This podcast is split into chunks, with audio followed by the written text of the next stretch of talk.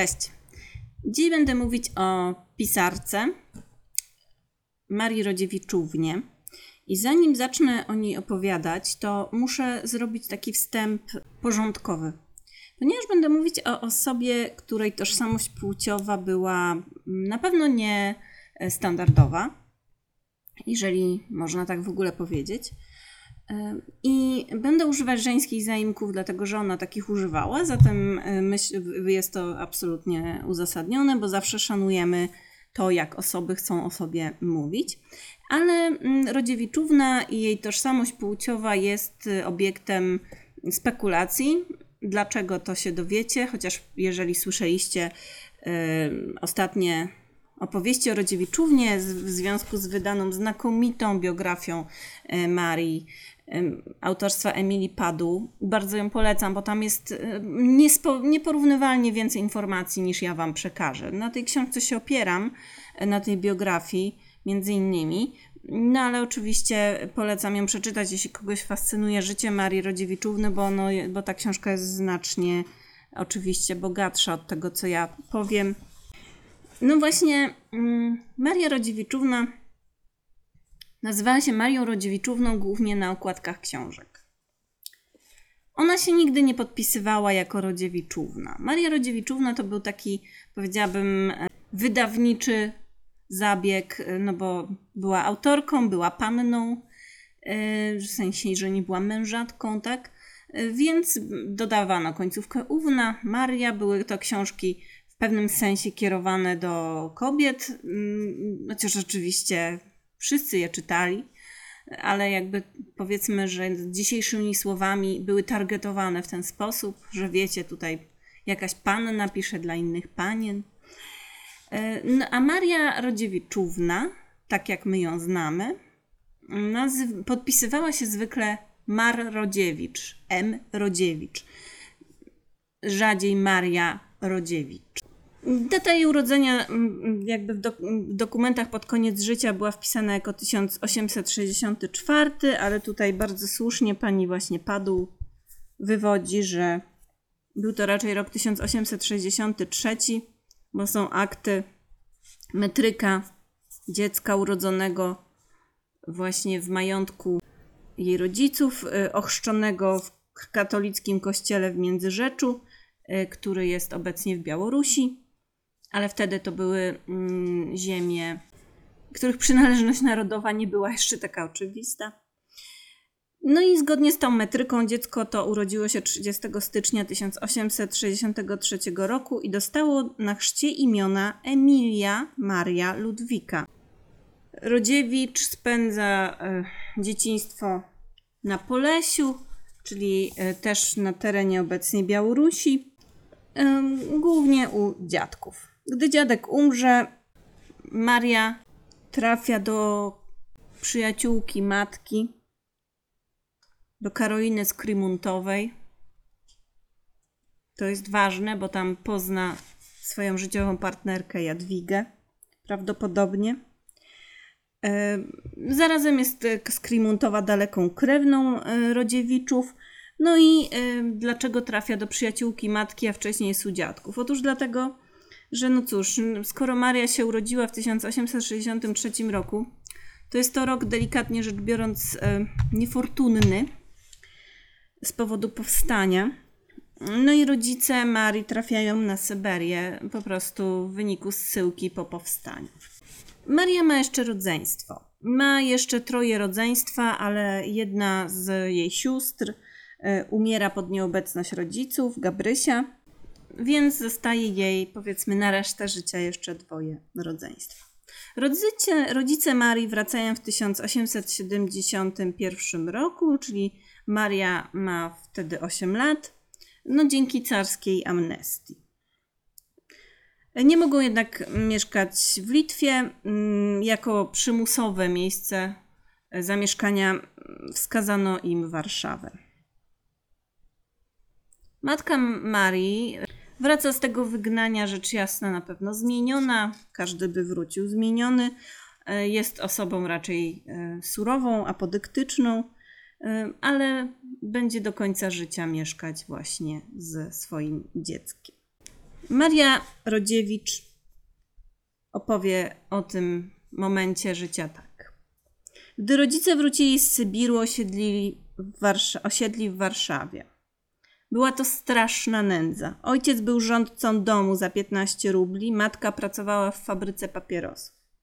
Dopiero później krewny, pan Pusłowski, zabrał naszą rodzinę ze stacji i dał nam mieszkanie w Alejach Ujazdowskich.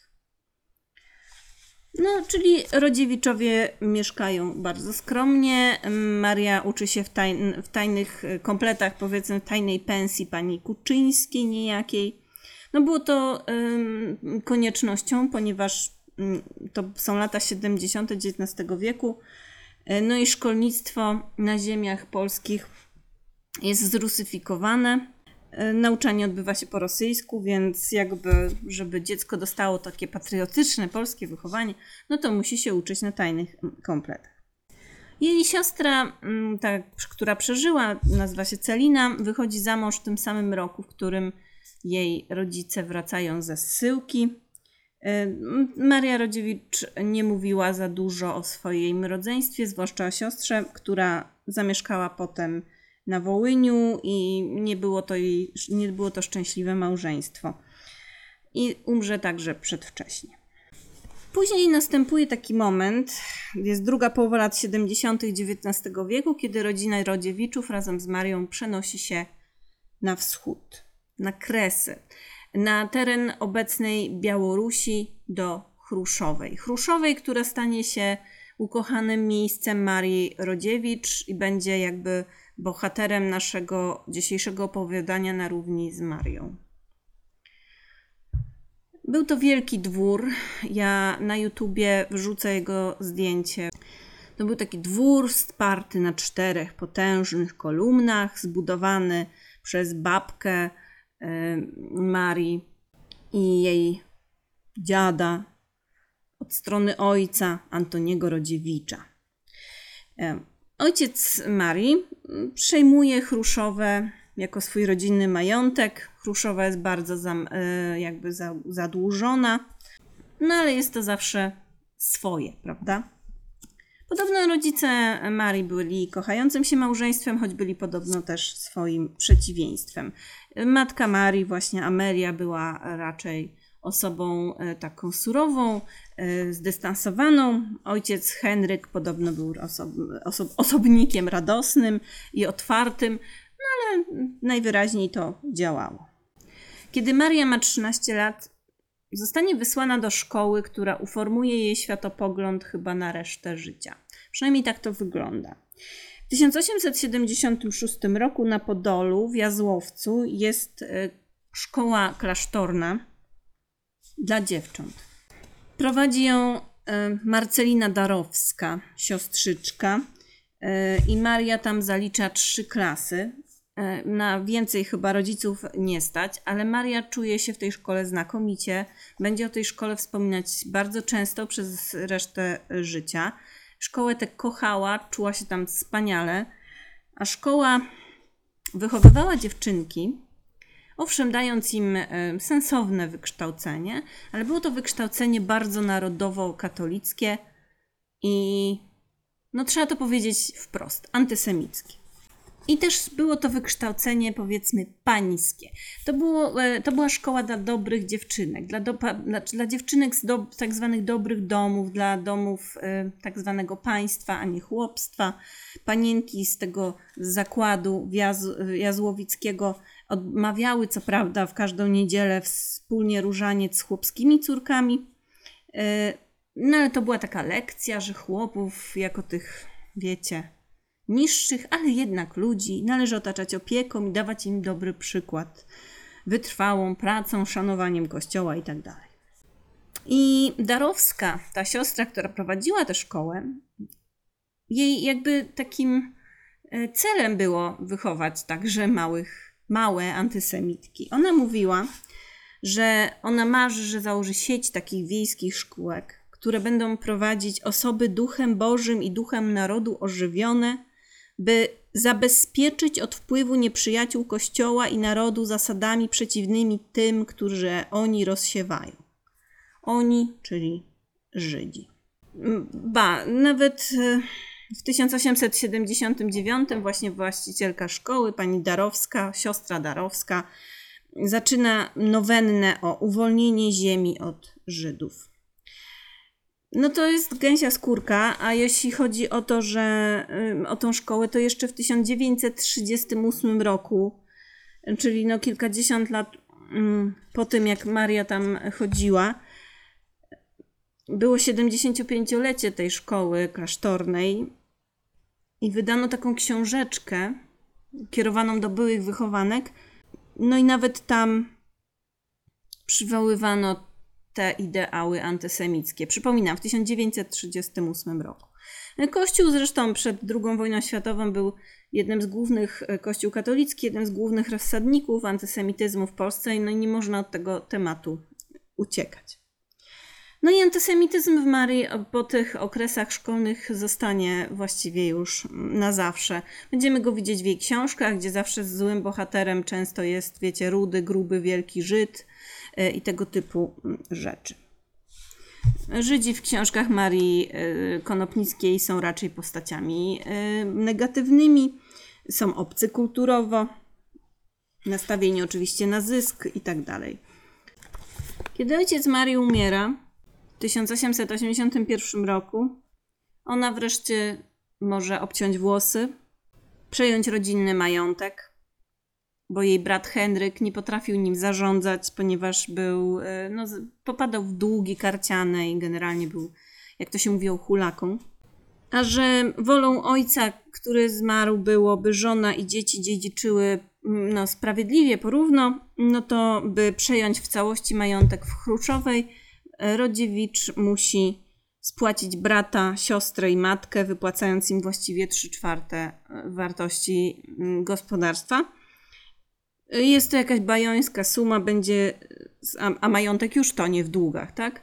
Więc miną wiele, minie wiele lat, zanim ureguluje jakby długi wobec rodzeństwa, bo matka postanawia zamieszkać, właśnie matka Amelia postanawia zamieszkać ze swoim dzieckiem no i chyba rezygnuje ze swojej części jakby długu. I wtedy właśnie po śmierci ojca, bo być może wcześniej nie mogła tego zrobić e, ze względu na ojca, Maria Rodziewicz przywdziewa męski strój, e, obcina włosy na krótko, przyjmuje też męski tak zwany krok, głos, sposób bycia i przeistacza się. Nigdy też Maria Rodziewicz, nawet w takich nastoletnich czasach, kiedy panienki pisywały do, sobie, do siebie listy na temat e, przyszłego za mąż pójścia, Maria nigdy nie dopuszczała do siebie myśli, że, że wyjdzie e, za mąż. Ona po prostu nigdy mężczyznami nie była zainteresowana. Ta, wtedy też e, parę lat po śmierci ojca zaczyna się powiedzmy kariera pisarska Marii Rodziewicz. Bardzo Zachęcała ją do pisania zresztą matka. I w 1885 roku mm, w piśmie takim dla kobiet, Świt, jest publikowana nowelka Marii. A później ten sam świt urządza konkurs literacki, w którym właśnie Maria Rodziewicz wygrywa powieścią Straszny Dziadunio. Ja nie będę dużo mówić o jej książkach, Mm, bo po pierwsze ja zbyt wielu tych książek nie czytałam. Znaczy przeczytałam Strasznego Dziadunia, przeczytałam kiedyś Devitis, e, przeczytałam sporo fragmentów mm, teraz nagrywając ten podcast. E, ale prawda jest taka, że nie będziemy mówić o tej literaturze, będziemy mówić o jej życiu. Zatem no tutaj zaznaczam początek jej kariery pisarskiej, od której powstaje ta właśnie rodziewiczówna, nieużywana forma przez y, Mar Rodziewicz bądź Marię Rodziewicz e, nigdy w życiu prywatnym. Właśnie w tym świcie, e, tym piśmie dla kobiet też zdaje się mm, Rodziewicz poznaje mm, Marię Konopnicką. Mm, bardzo się podobno lubią, a przynajmniej Maria bardzo Maria e, Rodziewicz ceni bardzo, bardzo Marię Konopnicką. Podobno bywały u siebie. Wydaje mi się, wiedząc wiele o też o Marii Konopnickiej, że w pewnym sensie miały wspólne zainteresowania. I sądzę, że tymi zainteresowaniami były inne kobiety. Kiedy Rodziewicz ma 25 lat, wydaje De Wajtisa, także w wyniku konkursu, tym razem do Kuriera Warszawskiego i ten De Wajtis jakby ruszy jej karierę z kopyta. Po tej wygranej już w tym konkursie y, wydawcy zaczną się do Rodziewicz zgłaszać z ofertami i tutaj zaczyna się Maria Rodziewicz jako pisarka. Równolegle jednak Rodziewicz jest oczywiście panią na włościach. Ona e, zajmuje się swoim gospodarstwem, które kocha, zajmuje się nim z oddaniem. Stawia w, na przykład w 1800, zdaje się, 90 roku bądź 91 na przykład gorzelnie przy swoim gospodarstwie.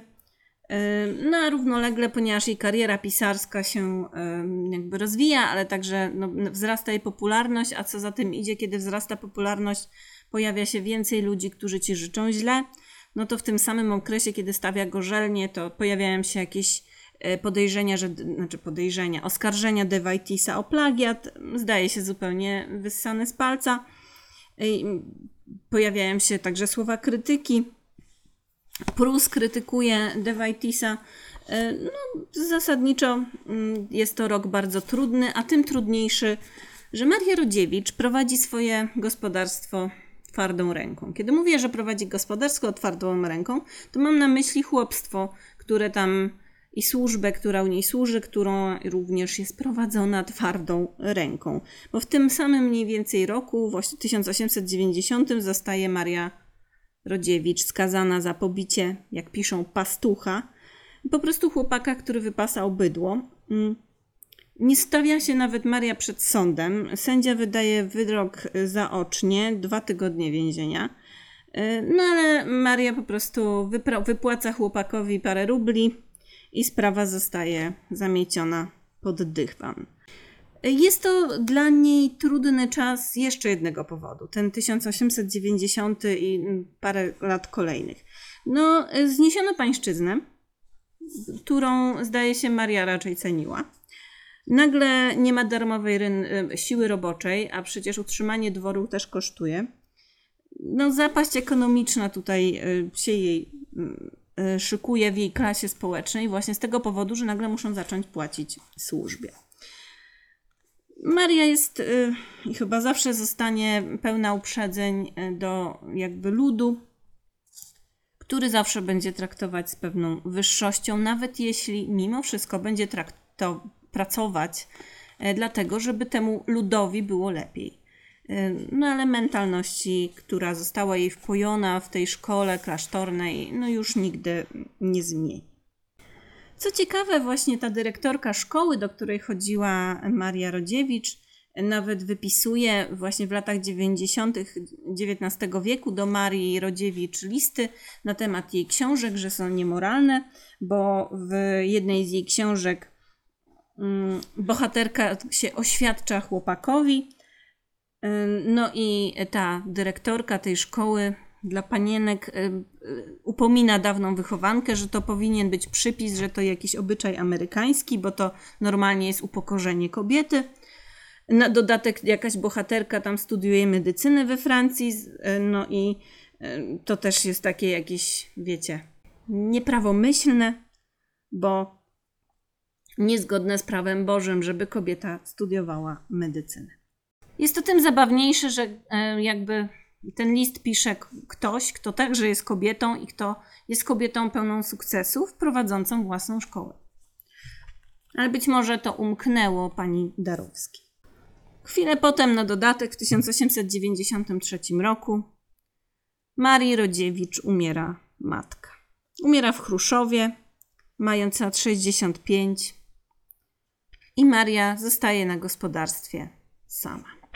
Ma wtedy 30 lat i w jej życiu pojawia się pierwsza ukochana, Helena Weichert. Helena Weichert także nosiła się po męsku, miała krótkie włosy, y, nosiła żakiet w kroju takiej męskiej maryna, marynarki, miała włosy wręcz wygolone po bokach i zamieszkać postanawia Helena z Marią właśnie w Chruszowie. Zresztą Helena Weichert jest dobrym, powiedzmy, dodatkiem do gospodarstwa, bo się ma wiedzę rolniczą, e, więc wprowadza płodozmian, e, remontuje te gorzelnie, którą Maria e, wybudowała. Pomaga po prostu postawić gospodarstwo w Chruszowej na nogi. Co nie zmienia faktu, że majątek jest nadal zadłużony. Służbie na dodatek trzeba płacić te nowomodne obyczaje, to doprawdy. No, pracownicy dworscy stają się wręcz luksusem, zwłaszcza w miejscu, które no naprawdę ledwo ciągnie. I y, Maria Rodziewicz zaczyna dostrzegać, że sytuacja kobiet, będąc sama kobietą na. Nie wiemy, czy, żeby była jasność, ja mówię kobietą, bo ona używa żeńskich zaimków, ale nie wiemy, czy ona czuje się do końca kobietą, bo ubiera się wyłącznie po męsku. Jej zdjęcie zresztą jest na okładce tego podcastu, bardzo zapraszam do obejrzenia. Ale no zaimki to nie wszystko, bo mamy tutaj, są teorie, że Rodziewicz była po prostu lesbijką, tak zwaną butch, czyli taką noszącą się po męsku, ale myślę, że bardzo dużo jest takich głosów, że była osobą po prostu yy, niebinarną. Niemniej nadal czuję ten ciężar bycia osobą uznawaną za kobietę. Yy, Mówi zresztą o tym, że no, nastąpiła emancypacja yy, chłopów, emancypacja, jak to wtedy się mówiło, murzynów, ale zalecam nieużywanie tego słowa w dzisiejszych czasach. No i teraz kolej na kobiety. Rodziewicz w gospodarstwie razem z Heleną Weichert yy, robią wszystko to, co robiliby mężczyźni. Rodziewicz zajmuje się też e, stolarką, malują we wzory ludowe meble, także oprócz tego ściany jadalni. Mm, Jarodziewicz kolekcjonuje ozdobne talerze z różnych stron Europy. Będzie to robić przez kilkadziesiąt lat. I kiedy w 1898 roku do pisarki, która jest już osobą dosyć znaną ze swoich książek, zajeżdża dziennikarka słowa polskiego, mówi tak. Otóż i gospodarz. W drzwiach szeroko otwartych mignęła krótko ostrzyżona głowa, surdut męski, śnieżnej białości kołnierzyki, dłoń niewielka, lecz spracowana, druga ob- ręka obwiązana płóciennym bandażem. Nie, to nie gospodarz, to gospodyni. Jedyna obecnie dziedziczka Chruszowy. Zapowetana o powód skaleczenia odpowiada wesoło, że zraniła się krzesząc ogień do papierosa, zamiast zapałek używa bowiem krzesiwka. Z tej, e, z tej wizyty dziennikarki wiemy, że Maria zamiast o książkach woli rozmawiać o cenach buraków, o jeździe konnej, o polowaniach, o wyprawach czółnami przez mokradła, że najbardziej z pisarek ceni sobie Orzeszkową, pro, woli Prusa od Sienkiewicza, a niezbyt ceni sobie takiego Rydla czy Tetmajera, no wiecie, dekadencja. Mm, Lokalni ludzie, jak mówią osoby powiedzmy z bezpośredniego otoczenia, mówiły zresztą e, z żartem i z takim, z pewną w sumie no, akceptacją dosyć nietypową do, dla tamtych czasów, ale też e, no, było to takie trochę wyśmiewane, że mówiło się, że mieszka z żoną. Przyjmowano to, y, że Rodziewicz mieszka z kobietą w taki sposób, że jakby nie traktowano tego jak mieszkanie przyjaciółek. Lud wiedział najwyraźniej, że to jest coś więcej. Nieheteronormatywność akurat w przeciwieństwie do jej tożsamości płciowej y, nie budzi właściwie wątpliwości. Maria Rodziewicz żadnych mężczyzn w swoim życiu nie miała i jest absolutnie pewne, że interesowały ją kobiety. Czy wyłącznie w celach romantycznych, czy także erotycznych, tego na 100% nie wiemy, ale na pewno wiązała się z nimi w relacji. Nawet jeśli mm, Maria Rodziewicz była osobą w jakimś spektrum transpłciowości, to y, myślę, że ułatwiło jej życie to, że pochodziła jednak z wyższych warstw społecznych, że była artystką, a artystom pozwalano na jakby na więcej. Więc jej życie, choć e, później i będzie często trochę wyśmiewane, jej wygląd będzie wyśmiewany, no bo wiecie, co to za bobo chłop, nie? E, No to e, mimo wszystko fakt, że nie była chłopką, bardzo jej w życiu pomógł. W 1900 roku folwark Marii Rodziewicz staje w ogniu, choć sam dwór nie płonie.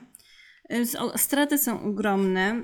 Maria Rodziewicz miała wtedy, kiedy wybuchł ten pożar, jechać na jubileusz Sienkiewicza do Warszawy, który Sienkiewicz wtedy obchodził 25-lecie jakby pracy swojej twórczej i ludzie zbierali wtedy pieniądze na dwór dla Sienkiewicza, pamiętacie, no oblęgorek. Tutaj jest podcast o Sienkiewiczu, linkuję na YouTubie. No ale Maria Rodziewicz równolegle również wszyscy chcą wesprzeć po pożarze. Prasa zagrzewa ludzi do zbierania pieniędzy na jakby pomoc Rodziewicz w, po pożarze, ale y, Maria nie chce przyjąć wsparcia. Rodziewicz w pewnym momencie przyznaje, że folwark został podpalony, ponieważ relacje między obywatelstwem a włościanami są zaostrzone. Jednym słowem, chłopstwo państwa nie lubi. Y, według Marii jest to powód, powodem tego jest zanikanie ducha religijnego wśród chłopów. Pomyślcie sobie o tym, co chcecie. Mamy opis Rodziewicz z 1902 roku, z czasopisma Wędrowiec, z jakiegoś wydarzenia literackiego. Znalazłszy się na jednym z zebrań warszawskich, na którym poznać miałam Rodziewiczównę, szukałam jej oczami i oburzył mnie widok młodego chłopca siedzącego w szarym surduciku na najprzedniejszym miejscu, wbrew wszelkim wymaganiom form towarzyskich. Ogorzałą jego o regularnych rysach twarz rozjaśniały piękne, ciemne, w migdał wycięte oczy, niepospolicie rozumne i dobre, choć hardo patrzące spod wyniosłego czoła ocienionego czupryną. Oto stałam przed Rodziewiczówną. Jednym słowem, Rodziewiczówna, Maria Rodziewicz, Mar Rodziewicz jest y, już jednoznacznie odbierana jako wizualnie mężczyzna. Chwilę potem, w 1904-1905 roku mniej więcej, y, pojawia się kolejny rys jakby w życiu Marii, czyli jej działalność społeczna, głównie feministyczna tak to musimy nazwać, ale także w tym czasie pojawia się w jej życiu kolejna kobieta. Ta, ta jakby kobieta spokrewniona z tą przyjaciółką matki, da, daleką zresztą e, jej też krewną, nazywała się Jadwiga Skrimund, która razem z Marią angażuje się właśnie w pracę społeczną. Jadwiga Skrimund po prostu wysyła wtedy do swojej krewnej e, dalekiej pytanie, czy może Maria przyjechać na spotkanie kobiet równolegle z Chruszowej, prawdopodobnie w tym czasie, kiedy zjawia się tam Jadwiga Skrimund. Partnerka mm, Marii, tak możemy powiedzieć, Helena Weichert, wyczerpana tym ciężkim folwarcznym życiem, schorowana zresztą, wyprowadza się z dworu i przestaje z Marią mieszkać. Wyprowadza się, zdaje się, do Warszawy. I kolejna rewolucja, ta siostra Marii, Celina, umiera. Ma wówczas około 50 lat. Nie ma dzieci, jej małżeństwo było nieszczęśliwe. Zresztą małżeństwo e, jej brata, brata Marii Rodziewicz, e, Henryka, też nie było zbyt udane, bo skończyło się rozwodem.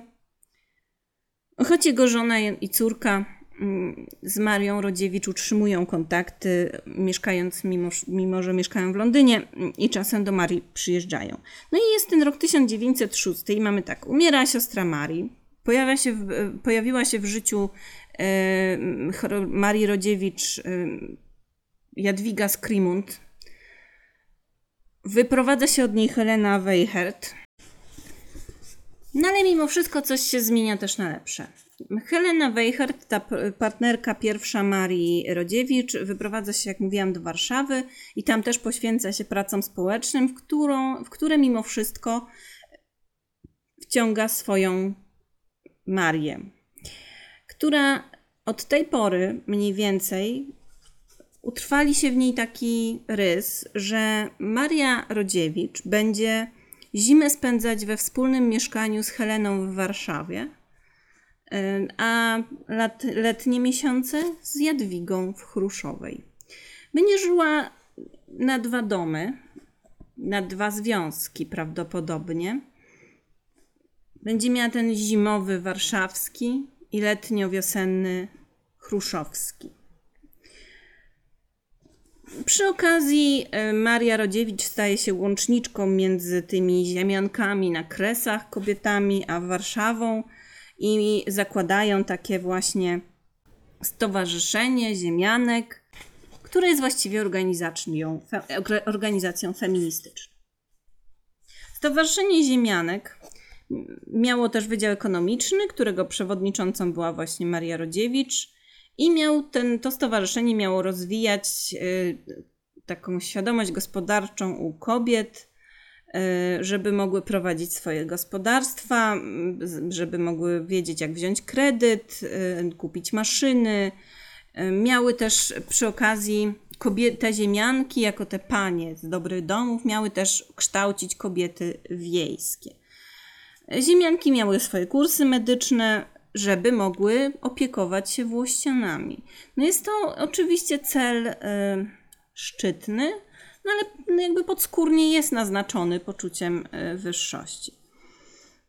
Zresztą no, namawiają też kobiety, które żyją właśnie w majątkach, żeby do swoich majątków ściągały lekarzy, y, żeby można było też chłopów leczyć, budow- budują łaźnie dla chłopów, sprowadzają akuszerki dla wiejskich kobiet, prowadzą szczepienia przeciwko ospie, no, mówią też o świadomym macierzyństwie, chorobach wenerycznych, namawiają do budowania toalet w obejściach, wydzielania miejsc na śmieci, wietrzenia pomieszczeń, no tak dalej, tak dalej. No, jest to bardzo pożyteczna działalność.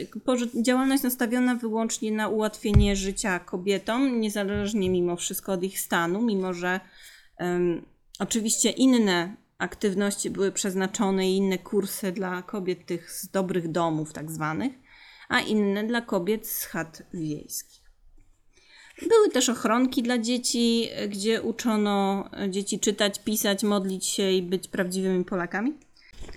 No ale cóż, no panie ziemianki były to oświecone i chciały oświecać tych biednych. To jest Mm, jakby rys epoki i z naszego punktu widzenia brzmi to no, no tak sobie, jeśli chodzi o te właśnie takie poczucie wyższości, ale z drugiej strony no sytuacja chłopów była taka, że do, dopiero co się wydostali z pańszczyzny, chłopki też nie miały czasu się nigdy nauczyć czytać i pisać.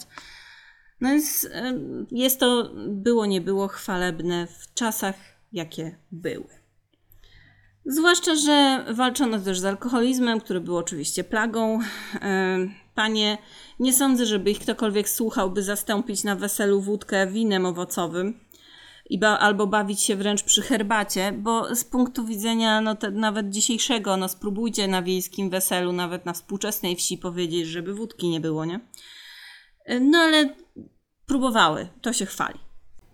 Z drugiej strony Ziemianki była organizacją mimo wszystko częściowo prowadzoną przez Marię Rodziewicz e, i Maria Rodziewicz jest, mimo że jest osobą, no dziś byśmy powiedzieli queerową e, i prawda, pragnącą równości i tak dalej, jest też osobą ukształtowaną w klasztornej szkole, patriotką, powiedziałabym wręcz nacjonalistką i osobą bardzo religijną, więc jak chce wychowywać też te panie ziemianki, no to walczy na przykład z tym, żeby paryskich żurnali panie ziemianki się nie trzymały, e, tylko żeby na przykład w ogóle, że skromność jest ważniejsza i w ogóle mm, Maria Rodziewicz jako naczelna e, takiego pisma, Polski Ład się nazywał, a potem się nazywał właśnie Ziemianki, no to wręcz usuwa dział modowy, bo Maria Rodziewicz modę uważa za zbędną trudno jednak nie myśleć o nich jako no, feministkach. Takich feministkach, jakimi mogły być w tamtym miejscu i czasie. Czy gospodynie wiejskie miały zaufanie do pań ziemianek, które chciały ich oświecać? Trudno powiedzieć. Mamy relacje tylko z jednej strony. Nie mamy relacji od samych pań wiejskich, więc no, z jednej strony mówi się, że, że mówiło się u ziemianek, że to wszystko się cieszy ogromną popularnością, ale jak one rozumiały, rozumiały ogromną popularność i czy mówiły prawdę? No trudno powiedzieć. Nie sądzę, żeby zaufanie chłopstwa, które podpaliło folwark Marii Rodziewicz, było aż tak wielkie. No ale próbowali. Próbowały e, ziemianki zrobić coś dobrego. W 1910 roku w zimę Maria Rodziewicz odwiedza w Nicei Marię Konopnicką, zresztą więcej niż raz. Maria Rodziewicz tam przyjeżdża, by poratować zdrowie, bo jest ono nadszarpnięte prawdopodobnie no jednak ciężką pracą. I Maria Konopnicka o tej wizycie Marii Rodziewicz mówi. Jest Rodziewiczówna, ale nie mieszka w Nicei, tylko w Monte Carlo. Dwa razy przyjeżdżała już mnie odwiedzić, zupełnie teraz przejęta buddyzmem i to jako wyznawczyni gorąca. Należy do warszawskiej loży buddystów. Niedawno odprawiła buddyz- odprawiała buddyjski post. Z tej gorliwej klerykałki co się zrobiło? Co prawda to też klerykałka, tylko buddyjska. Zabawne to jest myśleć o Marii Rodziewicz y, jako o kimś, y, tak, taka zagorzała, bogojczyźniana osoba, a tutaj nagle ten buddyzm, ale jest to bardzo krótki flirt z buddyzmem. Ważniejsze w tym wszystkim jest, że Maria Rodziewicz odwiedza Marię Konopnicką. Ta, ta relacja nadal trwa. To jest też moment chyba najbardziej e, swobodny w życiu Marii Rodziewicz. Wydaje się, że wreszcie nie ma problemów finansowych. Jest jeszcze dosyć młoda. Może rok po roku pojechać na lazurowe wybrzeże zimą. Mm, Odcina prawdopodobnie kupony od swojej pisarskiej kariery, która jest wtedy w absolutnym rozkwicie. Na dodatek działa w tych ziemiankach bardzo prężnie. Mieszka na zmianę z Heleną Weichert i Jadwigą Skrimund. I na dodatek jest to już 25-lecie pracy autorskiej Marii, bo odprawiany zostaje jubileusz y, w 1911 roku. Typowy dla Marii, czyli jest tam i msza, i e, opowieści o ziemi ojczystej, tradycji pracy i o wskazywanie nowych horyzontów kobietom i tak dalej. E, Przemawia em, Antonina Gombrowiczowa, matka Witolda Gombrowicza, który ma wówczas 7 lat. E, Odczytany zostaje list Sienkiewicza, który akurat za nie mógł. No, była to bardzo narodowa, taka nacjonalistyczna wręcz impreza z ciągłymi odwoływaniami do narodu. Na pewno był to taki szczyt e, kariery Marii Rodziewicz, której i folwark e, działa, i kariera funkcjonuje, i wreszcie ma przez chwilę chociaż pieniądze. Jednakowoż w piśmie tym ziemianki nie brak antysemityzmu i odwołań do tego, że na, nie powinno być miejsca na działania obcych. No i znowu, relacje między wszystkimi tymi kobietami muszą być bardzo ciekawe. Cie- Wygląda na to, że Helena Weichert i Jadwiga Skrimund, dwie kobiety w życiu Marii Rodziewicz, raczej nie chcą się widywać ze sobą wzajemnie. Czyli na przykład zimą Maria jeździ do Warszawy, ale czasami też jeździ z Heleną na południe Francji. Lato spędza w swoim lesie y, razem z Jadwigą i stawiają też sobie chatę w lasku, taką ich prywatną, taką ich samotnie. Tę chatę leśnych ludzi. Na takich drzęzawisk, trzęsawiskach, moczarach. Ta chatka jest postawiona dla Jadwigi Skrimund troszeczkę na jej prośbę tam w tej chacie powstają właśnie e, Lata Leśnych Ludzi, taka powieść, która ukaże się w 1920 roku. Żyją w tej chacie mm, często sami, same, bez pomocników, wykorzystują pożywienie z lasu, łowią ryby. Jest to takie ciepłe miejsce, taka samotnia, powiedzmy, no można powiedzieć, że kochanek, prawdopodobnie być może na pewno osób, które się kochają, niezależnie od tego, czy łączą ich relacje erotyczne i kochają się raczej jak partnerki życiowe niż jak siostry. I jest to rzeczywiście ta chata postawiona w lesie, gdzieś tam na terenie majątku, to będzie jedno z najcieplejszych wspomnień zarówno Jadwigi Skrimund, jak i prawdopodobnie też Marii Rodziewicz. Zatem mamy taki moment, te lata 1910, 1914, 15, kiedy Maria jest w swoim najlepszym momencie życia. Mamy te dwie kobiety, które o sobie wiedzą, ale no, ma dwa domy, powiedzmy, które, w których czuje się dobrze, ma pieniądze. No ale przychodzi rok 1914 i wiadomo, Maria Jadwiga i Helena. Maria Rodziewicz i jej dwie kobiety pracują wtedy razem w szpitalu dla żołnierzy przy Miodowej w Warszawie. Jako patriotki angażują się oczywiście w to, by Polska wygrała. Pierwsza wojna światowa, no jednak przerywa sielankę.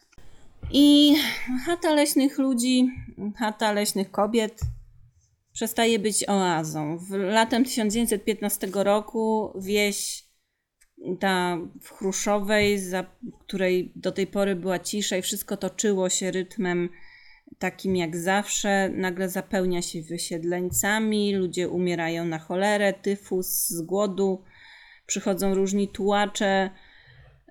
Na dodatek z tej ochronki ziemianek dołączają sieroty. Przychodzi potem tłuszcza żołnierska, rabują oni sady. Spokój Marii w jej ostoi na terenie obecnej Białorusi e, zostaje zburzony. Żołnierze, jak to żołnierze, rabują wszystko, co się da, szlachtują świnie i krowy, pieką ich miejsce na, mięso na ognisku. Oficerowie przetrząsają dom. Jak wspomina to bohaterka. Po południu wyszłam w pole za, za, za spaloną gorzelnię. Jednym słowem spalono też tę gorzelnię, którą zbudowała Maria, a którą Helena Weichert y, zmodernizowała. Dzień był dżdżysty i posępny, szerokim półkolem ciągnęła się na horyzoncie naszym płaskim i wypukłym linia boju. Znaczyły się wybuchy armatnych strzałów i łuny palących się wsi. Zresztą nic widać nie było. Przelatywali konni żołnierze stamtąd do sztabu lub ranni do opatrunku. Nic nie zwiastowało grozy jak bli tak bliskiej. Za powrotem do domu dowiedziałam się, że jakiś pijany soldat wybił okna w kaplicy. Przenieśliśmy tedy ołtarz do domu i urządziliśmy go w salonie. Późnym wieczorem miałam znowu na zawsze pamiętny obraz z owych dni. Podwórze zawalone żołnierstwem, a obok w oficynie na galerii gromadka sierot w oświetleniu jednej świeczki. Trudne to czasy. Wojna się niby kończy w 1918 roku. Dwór jest zrujnowany. Na dodatek pokój minął. E, powojenny obraz jest pełen e, ludzi, którzy wciąż rabują, napadają. W 1919 roku e, ktoś napada na Marię. Wpadają do jej dworu i bandyci strzelają do Marii Rodziewicz. Po, pocisk wbija się Marii w policzek, przelatuje za uchem. Drugi rozdziera jej skórę w pobliżu skroni. Chcieli ją po prostu zabić, bo strzelali w głowę. Kilku mężczyzn wtargnęło do jej domu, domagało się pieniędzy. Maria takich nie miała, jakich się domagali. Splądrowali pomieszczenia, wynieśli to, co się dało. Strat było bardzo dużo, no ale cóż, Maria jest półprzytomna. Oni ją związują, szmatą zatykają usta. O świcie Maria zostaje znaleziona i zostaje zawieziona do Warszawy, do mieszkania Heleny, oczywiście zresztą mm, mieszkanie to także zostało akurat parę dni wcześniej obrabowane. Okres powojenny po I wojnie światowej jest bardzo niespokojny, e, pełen bandyterki i e, jakby, no cóż, tragedii. Przy czym e, tragedia nie odbywa się w Chruszowej, bo wtedy akurat Maria przebywa w dworku, mm, który postawiła wspólnie z Heleną Weichert pod koniec wojny. Bo musicie wiedzieć, że e, jak, tak jak z Jadwigą postawiły sobie chatkę e, w leśnych ludzi, tak z drugą z kobiet ona postawiła sobie inny dom e, w miejscowości Zagórze koło Warszawy. No bo, bo po prostu Maria Rodziewicz wolała mieszkać w domu, na wsi i tak jak jeździła do Heleny na zimę do Warszawy, Prawdopodobnie domyślam się, że wolała jednak nie mieszkać no, w tak zwanym bloku, no kamienicy, no ale uprośćmy, prawda? Więc był to drugi y, dworek, tym razem y, przeznaczony na mieszkanie z Heleną. I tamże właśnie odegrała się ta tragedia. Stąd mogła przejechać szybko do Warszawy. W tym dworku, który zbudowała dla Heleny Weichert, mieszkała zaledwie parę miesięcy i po tym napadzie nie chce tam wracać. Niedługo ten dom zostanie sprzedany, bo będą się z nim łączyły zbyt bolesne wspomnienia. Na dodatek, jako że jest osłabiona tym napadem, zaczyna chorować, dostaje też róży, taka choroba bakteryjna skóry, więc y, całkowicie musi zgolić głowę, ma szramę na twarzy, 56 lat, ledwo uszła z życiem. W tym czasie po wojnie przecież równolegle jeszcze do Polski wracają ludzie ze wschodu, wycieńczeni, głodni. W Chruszowie jest co robić. Tutaj wspomnienia Jadwigi Skrimund, która napisała o swoim życiu z Marią książkę. Też ją polecam, bo jest to dosyć ciekawy obraz. Tylko, że jest to książka, w której no, Jadwiga Skrimund, jako osoba zakochana, pisze o swojej ukochanej. Jest to książka, no umówmy się, słusznie stronnicza, no bo jakbyście pisali o kimś, kogo kochacie, pewnie omijalibyście te najbardziej e, przykre momenty. Nie zmienia to jednak faktu, że jest to jakiś obraz Marii Rodziewicz. Jak pisze, nie było już po spokoju i bezpieczeństwa po tej pierwszej wojnie. Na, wojna nauczyła wszystkich nieposzanowania ludzkiego życia i własności. Nie można było marzyć o pozostawieniu w lasie ukochanej chaty. Pierwsza wojna zabiera obie chaty. I tą chatkę na Polesiu, i tą chatkę pod Warszawą. Jedną dla Jadwigi, drugą dla Heleny. Maria zleca rozebranie chaty leśnych ludzi, deski zostają ponumerowane i przewiezione do ogrodu przy dworze, żeby było bezpieczniej, bo nie mogła już stać na odludziu. Rodziewicz będzie tam przechowywać książki ornitologiczne, ulepszać tytoń, który pali, no ale na Polesiu także w tym czasie, w 1920 roku nie ma jedzenia. Do tego stopnia nie ma jedzenia, że Maria Rodziewicz pisze do zaprzyjaźnionego Aleksandra Mazarakiego, taki przyjaciel, który też miał swój majątek, żeby jej przysłać pół wagonu kartofli i pół wagonu buraków, bo Chruszowa głoduje. I tutaj wzmianka, że Maria chce nakarmić no też chłopstwo, nie tylko siebie. Jest gotowa zapłacić każdą cenę. Pisze, żeby mogła tylko tym nieszczęsnym chłopom posłać jakiekolwiek żarcie, a sobie zabezpieczyć kartofle na rok przyszły. Ludzie tam do osolonej wody kupują jako treść jadła makuchy. Makuchy to taka pasza dla zwierząt złożona z łupin e, takich e, lnu, słonecznika, rzepaku. Wiecie, po wytłoczeniu oleju zostają takie odpady. Tym się karmiło zwierzęta, ale ludzie tylko to mają do jedzenia. Ten przyjaciel posyła oczywiście do Chruszowej jedzenie. I także w tym czasie Jadwiga na dobre sprowadza się do Marii Rodziewicz, do Chruszowej. Jadwiga nadal zaangażowana w działalność społeczną, e, jeździ po wsiach i szczepi przeciwko ospie, bo przywozi z Warszawy spory zapas szczepionek. I przez chwilę można by, mogło, mogłoby się wydawać, że można zacząć odbudowywać życie, tak? Jest rok 1918, najpierw od, odzyskuje Polska e, niepodległość, jest niespokojnie, ale wiecie, no powoli się uspokoi, jakoś to idzie, w 1920 przychodzi wielki głód, ale no może była nadzieja, że będzie lepiej, a tu przychodzi wojna polsko-bolszewicka, no i Maria już nie chce ryzykować zostawia, zostawia, zostawania na odludziu i postanawia wyjechać z Chruszowej. Zostawia dwór e, opiece trojga ludzi, swoich zaufanych, którzy u niej służyli od wieków, miejscowych. Nie wiem, czy oni nie chcieli wyjechać w czasie wojny polsko-bolszewickiej, czy ona ich nie chciała z sobą wziąć. Nie mamy takich informacji. Wyruszają na, oprawę, na tą wyprawę jakby z tego dworu właściwie w ostatniej chwili, Maria z Jadwigą. E, na trasie spotykają Władysława Sikorskiego, który o dziwo ma nawet samochód, bo auto miało wtedy głównie wojsko, auta. Maria źle to znosi, tę podróż, bo jej płuca są słabe, mm, łatwo się przeziębia, jej choroby potrafią być bardzo gwałtowne w pewnym momencie z tym takim całym tobołem, bo oni zabierają ze sobą zwierzęta w tą podróż, bo gdzieś tam ruszają. E, no, ona już nie jest w stanie jechać tym takim wesołym taborem e, i wsiada w pociąg i jedzie do Warszawy, bo jest po prostu chora. Wojna polsko-bolszewicka trwa no dość krótko, ofensywa zostaje niby wyhamowana. Yy, no ale nie wiadomo było, jak to się skończy. Maria w tym czasie przeczekując w Warszawie, yy, prawdopodobnie z Heleną oczywiście, e, ten, tę zawieruchę, wysyła na, wysyła na zwiady delegacje, by sprawdzić, czy co z Chruszową. Dom jest w całości, opiekunowie, którym Rodziewicz powierzyła klucze, się spisali. I swoją drogą od tej pory Maria już nigdy nie wyjedzie za granicę. By utrzymać majątek, Maria wznawia wszystkie chyba swoje powieści. Wraca tam i mówi, że lato jest ohydne, zimne, mokre, kartofle wygniły, bydło zamotyliczało, dużo było w nim straty, podatki bandyckie.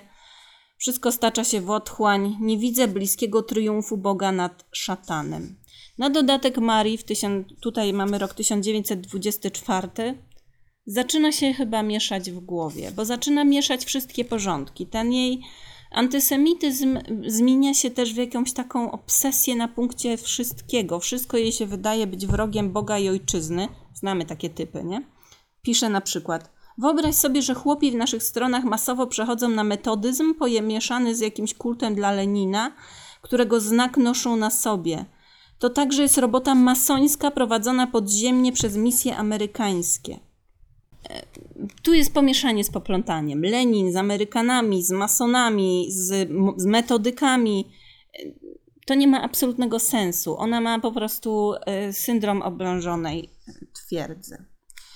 Jednocześnie narzeka, że chłopi rozkradli cegłę z grobów na cmentarzu w jej majątku, że wszyscy wszystko niszczą, kradną bezczelnie i że no, bandytyzm hula bezkarnie.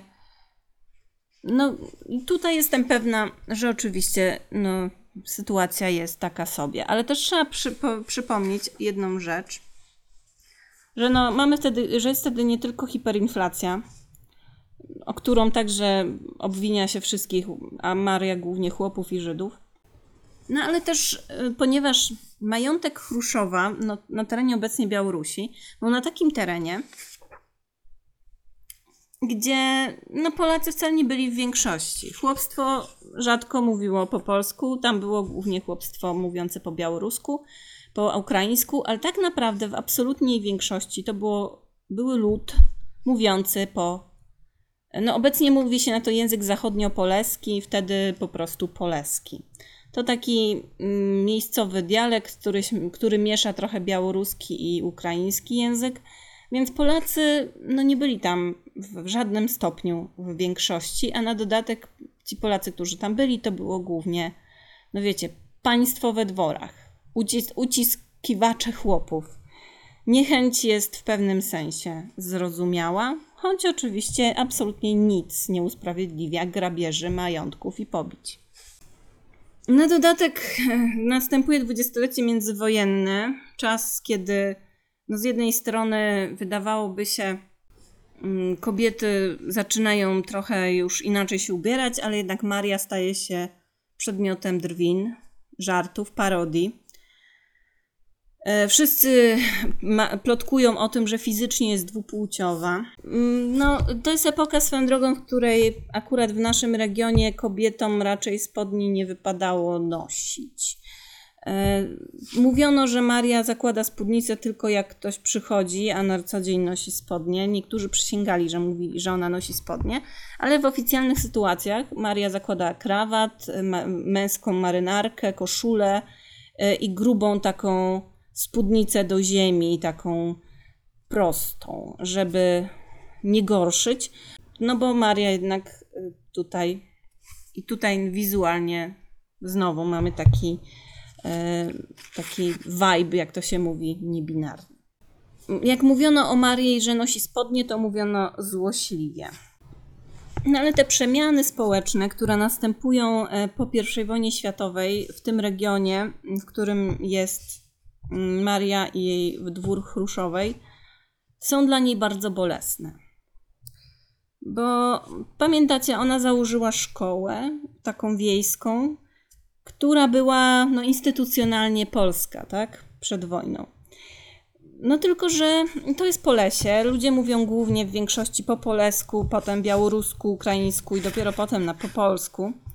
E, czy mniej więcej tak. Mm, I w tej szkole jest 60 uczniów, a tutaj mm, jakby Jadwiga Skrimund opowiada z takim żalem, że 40 głosów wystarczyłoby w szkole zaczęto nauczać po ukraińsku. Bo no, ludzie chcieli, żeby chłopskie dzieci, które tam chodziły, ich rodzice chcieli, by uczyły się w takim języku, w jakim rozmawiają w domu. To Jadwigę Skrimund w jej wspomnieniach oburza. Jestem pewna, że oburzało też Marię Rodziewicz, która e, była oburzona, że, nikt, że oni nie chcą być Polakami. W 1926 roku zresztą Maria na przykład pisze, że była w Lwowie i mówi: Lwów jest pięknie położony, ale brudny i cuchnie Żydami. Maria się w pewnym sensie nie zmienia. W 1927 roku jest wielki jubileusz pracy twórczej. Pompa chyba największa w jej życiu. Odbywa się, y, ponieważ Maria jest bardzo popularną pisarką w dwudziestoleciu międzywojennym, to odbywa się on w Warszawie, w katedrze świętego Jana na Starym Mieście. Y, jest chór, skrzypce, akademia, sztandary, śpiewaczki operowe, orkiestra policji, w ogóle śpiewają rotę. War- ponieważ jest to Warszawa, to Marii towarzyszy Helena Weichert. Jadwigi tam nie ma. Wydaje się, że za każdym razem, jeśli to jest tylko możliwe, obie panie raczej unikają wzajemnie swojego, e, swojej obecności. Jadwiga jest e, w Chruszowej, nie przyjeżdża na jubileusz. Jubileusz jest w Warszawie, więc Maria Rodziewicz spędza go z Heleną. Piszą przy okazji, rodziwi, e, przy okazji tego jubileuszu w 1927 roku w prasie, że Maria ma dziwactwo, bo nie życzy sobie, by ją fotografowano. Fotografów ze swojego mieszkania odprawia z kwitkiem e, i e, generalnie nie chce, by ją fotografowano. Jestem pewna, że miało to związek z tym, że była wyśmiewana za swój wygląd, za swój męski wygląd. Są jakieś takie niewyraźne zdjęcia z tego jubileuszu, gdzie na pierwszym, gdzie na pierwszym planie widać siedzącą Marię Rodziewicz yy, obok ministra, który wygląda jak Lenin. Maria, jest Rodzie Maria Rodziewicz jest e, zażenowana e, tym jubileuszem trochę. Mówi, że nie uważa się za literatkę, że jest przede wszystkim rolniczką, ornitolożką. Dwa lata później ciężko zachoruje Helena. Jest rok 1929 y, i po zimie spędzonej z Heleną Maria Rodziewicz nie wraca do Chruszowy y, i opiekuje się Heleną w Warszawie. Nie wiadomo dokładnie, co dolega Helenie, ale Maria do, wysyła prośby o przysłanie soku brzozowego. Doktor zaleca też pobyt na wsi, ale Maria do siebie Heleny wziąć nie może, bo jest tam Jadwiga. Na szczęście po jakimś czasie Helenie się polepsza i Maria może wrócić do na Polesie. Na dodatek no, lata, przychodzą lata 30, mm, recesja, recesja. Ktoś pyta Marię o stosunek do chłopów właśnie w tych latach 30. I Maria mówi, był, chłop był przed, przed wojną, odnosił się do dworu z ufnością i przyjaźnią, a jako przykład takiego upadku podaje, że dom gminny święcił nie ksiądz katolicki, a pop prawosławny. No w końcu Maria mieszka na Polesiu, tam jednak prawosławie jest popularne. No ale dla Marii jest to y, coś negatywnego. Kryzys oczywiście lat 30., recesja zżera gospodarstwo Rodziewicz. Na dodatek Maria choruje coraz bardziej na płuca, ma astmę. Jej pasieka przepadła. E, przychodzi kolejny jubileusz. E, w 1937 roku, 10 lat po tym wielkim hucznym w Warszawie, ale nie przychodzi, nie jest to już e, jubileusz tak głośny. Po pierwsze, Maria Rodziewicz jest już mniej popularną postacią. Po drugie, jest rok 1937. W Polsce jest dużo poważniejszych problemów niż jubileusze pisarek i pisarzy. Na dodatek Maria raczej jest już bardzo narodowo-katolicka, więc głównie piszą o tym jubileuszu e, pisma katolickie. Na przykład e, dzwon niedzielny mówi Pani Maria Rodziewiczówna, niewiasta około lat 70, niezamężna, ma wygląd tęgiego mężczyzny średniego wzrostu, tuszy okazałej, ubrana w mę- z męska w krawacie i marynarce, czuprynę nosi także po męsku, ma krótko przystrzyżone włosy, zaczesane na bok, już dobrze szpakowate. No cóż, nie, trudno się nie zgodzić. Nadal satyrycy uważają ją za powód do żartów. Był taki dowcip, na przykład, który mm, mam wrażenie, że daje nam taki, takie poczucie, że społeczeństwo wyczuwało coś, co właśnie moglibyśmy nazwać w dzisiejszych czasach, bo mamy na to wreszcie słownik, e, bo kiedyś tych słów po prostu nie było. E, Czy co, czyli coś, co mo- można by nazwy, nazwać wyczuwaniem niebinarności Marii, bo ten do, to było wyśmiewanie, ale coś z niego wynika. Bo y, był taki sketch o tym, że Maria Rodziewicz nie może należeć do Akademii Literatury. Szanowna pani, według regulaminu Akademii mogą do niej należeć albo mężczyźni, albo kobiety, więc płonne są twe zamiary. Od, odsądzili mnie od płci i wiary, wy- wykrzykuje ktoś, kto parodiuje Rodziewicz. Nazywana jest ona także Rodziewicą. Czyli jakby nie, ponieważ do Akademii mogą należeć mężczyźni albo kobiety, no to Rodziewicz nie może. E, Było to, było to szyderstwo oczywiście. W lewicowej prasie nazywano ją wtedy żubrem w spódnicy. Słonimski przytacza, że podczas jakiegoś przyjęcia oficjalnego y, przyznawania jakiejś nagrody Marii Rodziewicz w stronę publiczności padły słowa Panie, panowie i ty, Mario Rodziewiczówno. Być może dzisiaj, gdyby, jeśli Maria była faktycznie osobą niebinarną, y, być może dzisiaj byłoby to przyjęte raczej pozytywnie. Y, Wtedy miałaby, miało to być oczywiście szyderstwo. Więc w 1938 y, Boże Narodzenie Maria i Jadwiga spędzają razem. Maria zaczyna chorować w tym grudniu 1938 roku, ma majaki i wtedy ma takie, wydaje jej się, ma majaki, że słyszy tupot rycerzy spod Giewontu, którzy według legendy mają powstać i bronić zagrożonej Polski w razie czego. To będzie motyw, który się w jej majakach powtórzy jeszcze raz. No i wybucha II wojna światowa. Maria ma 76 lat, Jadwiga 65. 17 dni od 22 września wytrzymały od momentu, kiedy do Chruszowej weszli pierwsi radzieccy żołnierze. Z zachodu szli z kolei Niemcy. Miejscowi przestali przychodzić do pracy. Komitet miejscowy zarządza, że dwór muszą wszyscy opuścić pod groźbą aresztowania. Maria zostaje ze swojego dworu wygnana. Przychodzą, przychodzi do niej wieś, jak mówi, znaczy no po prostu lud tak zwany. E, rabują co mogą, Chruszowa zostaje rozgrabiona. Nie, prze, nie, nie przetrwają ani kolekcjonowane talerze, ani w ogóle nic. Całe życie z Chruszowej pakują w parę tobołków, bo tyle mogą zabrać z Jadwigą na furmankę, jak pisze Jadwiga. Z jak ciężkim sercem ruszałyśmy spod chruszowskiego ganku. Zamykała się za nami jasna i pełna słońca epoka życia. Nigdy już nie miałyśmy zobaczyć kochanego chruszowskiego domu. Zostawiają ze sobą ogród, dom, jesienne plony, a także ukochane jamniki, bo Jadwiga z Marią Rodziewicz hodowały, miały zawsze jamniki od lat, które bardzo kochały. Ruszają do Brześcia. Zima jest okrutna. E, Podobno nie będzie sroższej w czasie II wojny. Mrozy przekraczają minus 30 stopni. Mają fałszywe papiery, by łatwiej było im się przedrzeć.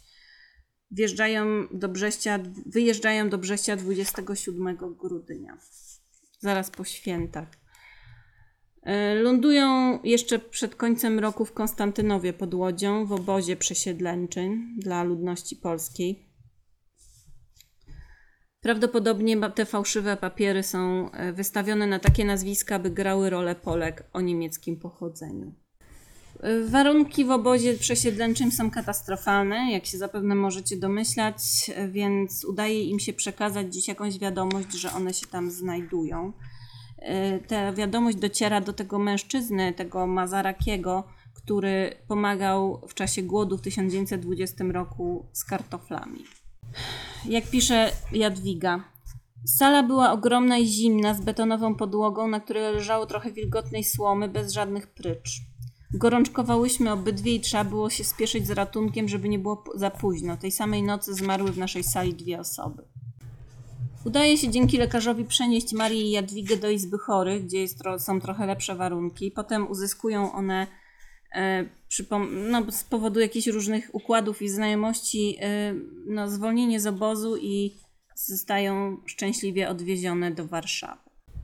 Cóż, no w Warszawie jest Helena, prawda? 6 lutego 1940 roku e, trafiłem do mieszkania Heleny, ale oczywiście szybciutko organizują wszystko tak, żeby mieszkania były jednak dwa, a Maria mm, krąży między mieszkaniem Heleny a mieszkaniem Jadwigi. Mm, no i tak znowu dzieli życie między dwie kobiety i dwa mieszkania. Poza tym panie Helena i Jadwiga się po prostu nie lubiły. Jadwiga pisze, że te pokoiki marne, które tam miały w tej Warszawie, to zaczęły po prostu trochę urządzać. Otaczają się wszystkim, co im przypomina dawne życie. Zaczynają nawet zbierać przedmioty, które mają im się przydać, jak wrócą do Chruszowej. Jakiś kapelusz do porządzania pszczół, siatka do łowienia ryb. No, tak jakby miały jeszcze nadzieję, że wszystko się zaraz skończy i że znowu odzyskają dwór na Polesiu. Rodziewiczówna dostaje paczki z jedzeniem, Ludzie czasem przynoszą Marii pieniądze. Zresztą w czasie II wojny, choć ludzie prawdopodobnie wiedzieli, że no, wiekowa już pisarka prawdopodobnie niczego więcej nie napisze, ale by jej pomóc, przynosili jej pieniądze pod takim pretekstem, że są to zaliczki na następne książki. E, I dzięki temu ona te pieniądze prawdopodobnie przyjmowała, choć prawdopodobnie też nikt nie sądził, że ona jeszcze cokolwiek napisze. Chciano jej po prostu pomóc. Maria narzekała na życie w mieście. Pisała, że miasto ją dusi, że nie, nie chce tego oderwania od ziemi. Przemijają wiosny siewów, lata zbiorów, jesienie plonów. Mm, jak przychodzi lato, ktoś się e, z tej Warszawy wyrywa do znajomych na wieś, gdzie bardzo odżywa. Pisze: Obejmowałam, całowałam ukochaną, chociaż ona inna niż Poleska. Tamta moja ma w sobie więcej czucia, mówi o ziemi po prostu. Wie pan, wiązałam snopy, zgarniałam z zagonów zboże, łuskałam fasole, zbierałam mak, chodziłam za pługiem boso, brodziłam w bruzdach lepkich i wydych, wdychałam zapach świeżej gleby. Tymi palcami, oczami, całą sobą od stóp do włosów byłam szczęśliwa. Dobrze mi to zrobiło. Odpoczęłam i odrodziłam się. Dzisiaj znowu otacza mnie miasto, truje.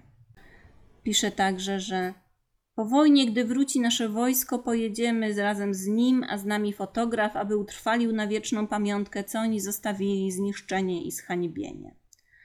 Maria ma prawie 80 lat, ale planuje przyszłość. Ma nadzieję, że jeszcze do siebie wróci. W mieszkaniu Heleny Weichert pod pretekstem wydawania obiadów e, działała jakaś, e, działa się działalność konspiracyjna. E, zebrania tajnego nauczania, ale też delegatury AK. Gromadzono tam bibułę. Hasłem podobno wejścia było niech będzie pochwalony, co wydaje się dosyć e, hasłem, które łatwo wypowiedzieć przez pomyłkę, więc nie wiem, czy było takie genialne. E, Rodziewicz tam chodzi także na obiady, ale nie siada ze wszystkimi w sali, tylko je sama z Heleną. I jeszcze trzeba powiedzieć, że w, na imieniny w 1944 roku Rodziewicz dostaje w prezencie jamniczkę, szczeniaka, yy, jamnika. Ma, nazywa ją Dziamdzia. Jamnika ma też yy, zresztą yy, Helena. Także Jadwiga ma z Marią jamnika, Dziamdzie, a Helena ma także jamnik. Piszą, że Dziamdzia uchroniła pokoje Rodziewicz przed rewizją gestapo kiedyś, bo wybiegła na klatkę Maria w krzyk, Niemcy za psem, którego złapali, odnieśli właścicielce, ale było takie zamieszanie, że zapomnieli przeszukać jej mieszkanie, a tam była akurat bibuła. Zresztą wywieziono dużo wtedy osób z tej kamienicy. Dowiaduje się Maria także z listu, że Chruszowa spłonęła. Chłopstwo miejscowe spaliło i rozgrabiło dwór, rozpędziło służbę, zabiło rządcę. A jednocześnie Helena w maju 1944 roku kupuje sześć talerzy na nowe gospodarstwo. Z Jadwigą wciąż kompletują przedmioty do nowego domu i no jest to poruszająca wiara, wiara w to, że uda się jeszcze odbudować. Jak wiecie, wybucha powstanie warszawskie, a Helena, Jadwiga i Maria są na linii ognia. Wszyscy schodzą do piwnic, do schronów, tylko nie Maria i Jadwiga. Mówią, że nie pójdą. Rodziewicz ma słabe płuca, nie może tam oddychać, dusi się w tym pyle, w dymie, w wilgoci, wiecie, grzybie. E, zostają więc w mieszkaniu, przechodzą do takiego wewnętrznego korytarzyka w czasie nalotów i siedzą i się modlą. Po dwóch tygodniach powstania od wybuchu czołgu płonie parter kamienicy i muszą się jednak wynieść. Idą przez piwnicę, przez podwórza. Zostawiają znowu wszystko, co zebrały na nowe gospodarstwo, jak to się mówi. Jadwiga mówi: Wzięłam do przygotowywania się naszych rzeczy, układając w plecaku tylko najbardziej potrzebne. Trochę bielizny, trochę ciepłych rzeczy. A Maria z Jadwigą idą razem z dziamdzią dalej przechowują się w jakichś różnych miejscach, ale Rodziewiczówna nie może przebywać w schronie. Mówi, że jak ma zginąć, to w słońcu. No, po jakimś czasie w mieście zaczyna brakować wody, plenią się choroby zakaźne, Jadwiga zapada na krwawą biegunkę, a 4 września, po miesiącu powstania, bomba spada na dach domu w oficynie której no, mieszkają mm, no, tym razem Jadwiga z Marią. I wtedy zgadzają się na chwilę zejść do schronu, ale Maria nie wytrzymuje tam dłużej niż dobę. W tym czasie jednak, kiedy Maria jednak jest w schronie, pocisk, tak zwana krowa, wpada do ich pokoju, w którym normalnie by przebywały i wszystko pustoszy. Pokój jest w gruzach, Jadwiga szuka swoich rzeczy, ale tam już nic nie zostało. Maria jest już na granicy wytrzymałości. Muszą się przenieść znowu. Docierają na parter kamienicy przyszpitalnej, szpitalnej 8. Maria podobie w schronie ma słabe tętno, przez większość czasu już leży nieruchomo. Wszyscy myślą, że to już koniec. Ciągle naloty, wybuchy i tak dalej. Y, I to jest ten moment, kiedy można już opuścić miasto. Bo Niemcy wzywają kobiety i osoby starsze i dzieci do wyjścia. Ale Maria nie chce słyszeć o wyjściu z miasta, prawdopodobnie nie ma zwyczajnie siły. Mówi do Jadwigi: Zostaw mnie tu i uchodź, sama łatwiej się uratujesz.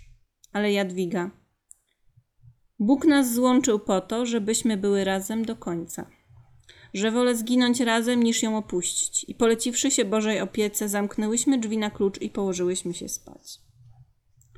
One zostają w tej Warszawie już w ruinach, a K dociera do kobiet. Dostają rozkaz, by się pisarką zająć. Przynoszą mi wodę, zupę i tak dalej. Zaczynają schodzić się ludzie, odwiedzają ją realizatorzy powstańczych kronik filmowych i jest nagranie z tego momentu, kiedy znajdują e. Pojawia się Maria w kadrze, ma ciężki oddech, łapie powietrze gwałtownie, jest wychudzona, mówi niezrozumiałe rzeczy, Jadwiga i Maria siedzą właśnie wśród tobołów, wśród takich starych szmat. Jest Krimontówna. Jadwiga jest właściwie zrezygnowana, zobojętniała już na wszystko. I tam też w tej kamienicy kończy się życie, życie dziamdzi jamniczki, bo powstańcy ją zjadają. Smażą i zjadają. E, no, wygłodzeni mieszkańcy i powstańcy no, jedzą wszystko, co nadaje się do zjedzenia, w tym psy, koty, konie. Tego nie oceniamy negatywnie, e, w sensie ja nie oceniam negatywnie, bo nie jestem w stanie wyobrazić sobie tej desperacji. Jest to na pewno mimo wszystko smutne. E, Maria w tym ostatnim roku życia, w 1944, prowadzi bardzo skrupulatny kalendarz, gdzie dużo rzeczy notuje, ale wtedy w tym momencie widać nawet w tym kalendarzyku podobno majaki. Zapisuje tam tylko jakieś pojedyncze słowa, w tym właśnie słowa rycerze z Giewontu. Ma kolejny majak z rycerzami z Giewontu, taki sam jak wtedy, kiedy przechodziła ciężką grypę. Ludzie opuszczają miasto. E, Marian Rodziewicz na noszach do szpitala wojskowego. Podobno harcerze, którzy ją niosą, krzyczą, że uwaga, niesiemy, niesiemy Devaitisa. Przebywa parę dni w szpitalu.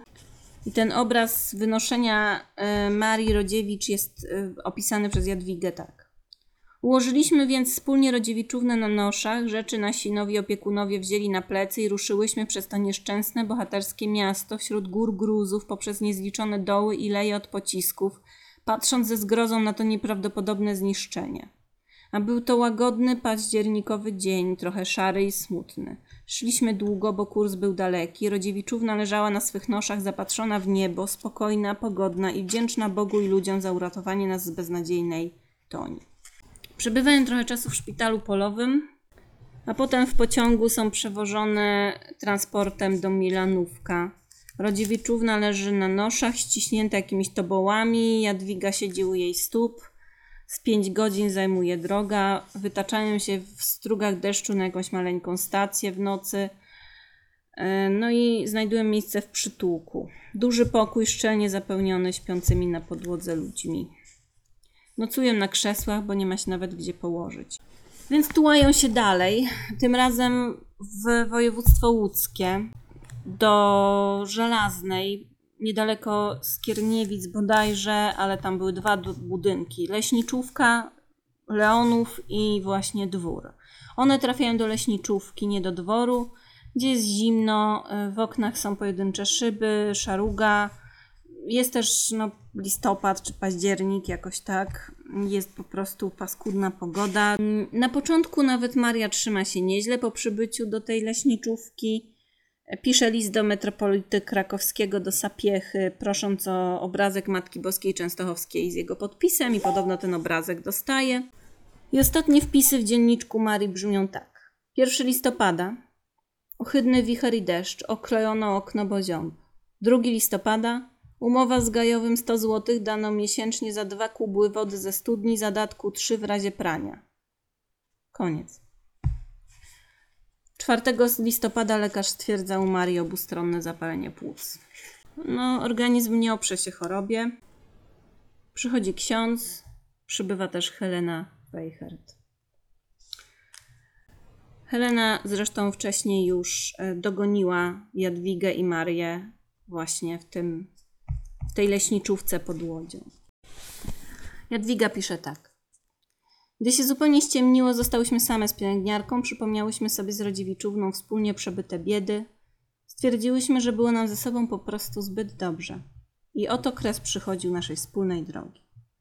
O drugiej w nocy z 5 na 6 listopada 1944 roku Jadwiga Skrimuntówna zamyka oczy zmarłej Marii Rodziewicz, Mar Rodziewicz, Rodziewicz.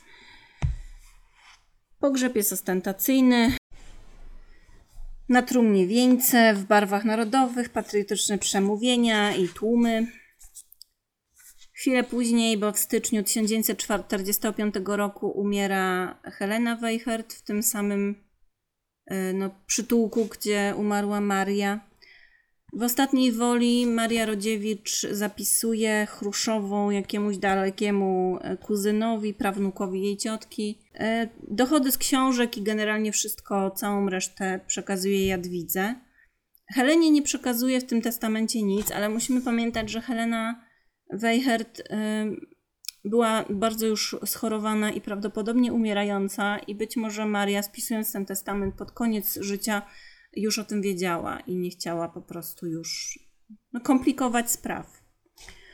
E, parę lat później ciało Rodziewicz zostanie przeniesione do Alei Zasłużonych na Powązki, a w 1968 roku w Warszawie w domu sióstr Urszulanek umrze e, Jadwiga Skrymontówna i też zostanie pochowana na Powązkach. Z Chruszowej nic nie zostało. No i to jest właściwie koniec tej historii. E, ja Maria Rodziewicz to nie jest postać prosta jednoznaczna, nie musimy jej lubić. Antysemityzm u niej jest absolutnie obrzydliwy, ale równocześnie ludzie nie mają w sobie wyłącznie dobra i tak samo jak nie mają w sobie wyłącznie zła, no może z wyjątkiem paru osób. E, Więc no, nie możemy odebrać Marii Rodziewicz bycia osobą nietuzinkową, z pewnością nie heteronormatywną. A uważam, że historia osób, których płeć czy właśnie orientacja seksualna są e, w tak zwanej mniejszości jest bardzo ważne, bo musimy pamiętać, że to nie jest żaden wynalazek współczesnych czasów. Ludzie o różnej tożsamości płciowej, o różnych orientacjach istnieli zawsze i istnieć prawdopodobnie też będą zawsze. E, Więc ich obecność w przestrzeni publicznej, także jako wspomnienie, jest ważna. Maria Rodziewicz, możemy jej nie lubić, możemy jej nie czytać, ale trzeba przyznać, że no to było bardzo ciekawe życie. To tyle na dzisiaj. Do usłyszenia.